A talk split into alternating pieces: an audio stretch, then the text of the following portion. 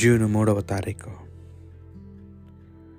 సామాన్య కాలంలో ఎనిమిదవ శనివారము. మొదటి పట్టణము సీరాపుత్రైనేసు జ్ఞానగ్రంథము యాభై ఒకటవ అధ్యాయము పన్నెండు నుండి ఇరవై వచనముల వరకు. ప్రభు, నన్ను మృత్యువు నుండి కాపాడితివి, కీడు నన్ను రక్షించితివి, కనుక నేను నిన్ను స్తుతించి కీర్తించదను. ప్రభు, నేను నిన్ను కొనియాడెదను. నేను బాలుడుగానున్నప్పుడే దేశ సంచారములకు పూనుకొన పూర్వమే ధైర్యముగా విజ్ఞానము కొరకు ప్రార్థించితిని. దేవాలముకు వెళ్ళి ఆ వరము కొరకు మనవి చేసితిని. నేను బ్రతికినంత కాలము విజ్ఞానమును వెతికెదను. యవ్వనము నుండి వ్యర్థము వృద్ధాప్యం వరకును నా హృదయము విజ్ఞానము ఆశించెను. బాల్యం నుండి నేను వివేక మార్గమునే నడిచితిని. నేను విజ్ఞానముకు చెవియొక్కగానే అది నాకు దొరికెను. ఉపదేశమును సమృద్ధిగా సంపాదించితిని. విజ్ఞానార్జనమునందు అభివృద్ధి గాంచితిని. నాకు వివేకం వివేకమును దయచేసిన దేవునికి వందనములు. నేను విజ్ఞానిగా జీవింప నిశ్చయకుంటి నిశ్చయించుకుంటుని. మంచిని సాధింపగోరితిని, ఇక వాగాన అక్కరలేదు. నేను విజ్ఞానము కొరకు పోరాడి తిని, విశుద్ధ వర్తనమునకు అలవరుచుకుంటుని. దేవునికి ప్రార్థనము ప్రార్థనను చేసి నేనంతటి అజ్ఞానిని తెలుసుకుంటుని. కానీ నేను విజ్ఞానమును అభిలాషించి తిని, నిర్మల హృదయమును అలవరుచుకొని దానిని సారించి తిని. దానిని అర్జించినప్పటి నుండి వివేకవంతుడైతిని, ఇక దానిని విడనాడను. ఇది ప్రభువు వాక్కు. భక్తి కీర్తన.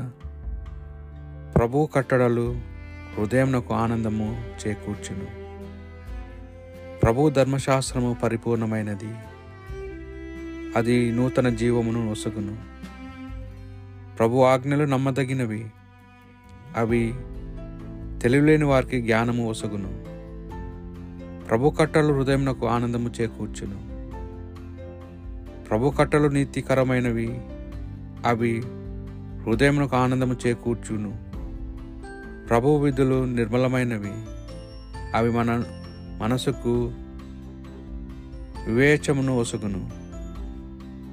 ప్రభు కట్టడలు హృదయమునకు ఆనందమును చేకూర్చును. దైవభూతి నిష్కలమైనది, అది కలకాలము మనను. ప్రభు చట్టములు సత్యమైనవి, అవి అన్ని అన్నీ ధర్మమైనవే. ప్రభు కట్టడలు హృదయమునకు ఆనందము చేకూర్చును.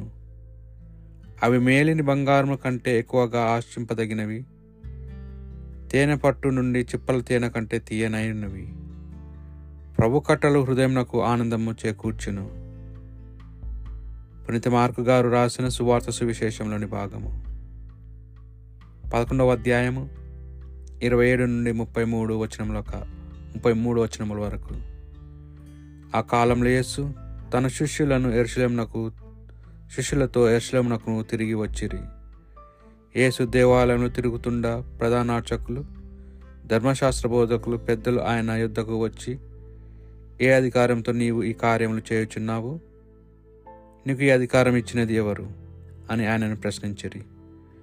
అందుకు యేసు, నేను కూడా ఒక మాట అడిగేదను, దానికి సమాధానం ఇచ్చిన ఎడల నేను ఏ అధికారంతో ఈ పనులు చేయుచున్నానో మీకు తెలియపరచెదను. యోహాను బాప్తిజము ఎచ్చట నుండి వచ్చినది, దేవుని నుండియా లేక మానవు నుండియా? తిరిగి ప్రశ్న వేసెను. అంతట వారు తమలో తాము తర తరక్కరించుకొనిరి. దేవుని నుండి అని సమాధానం ఇచ్చితేమా, యోహాను నిజమైన ప్రవక్తగా భావించుచున్నారా?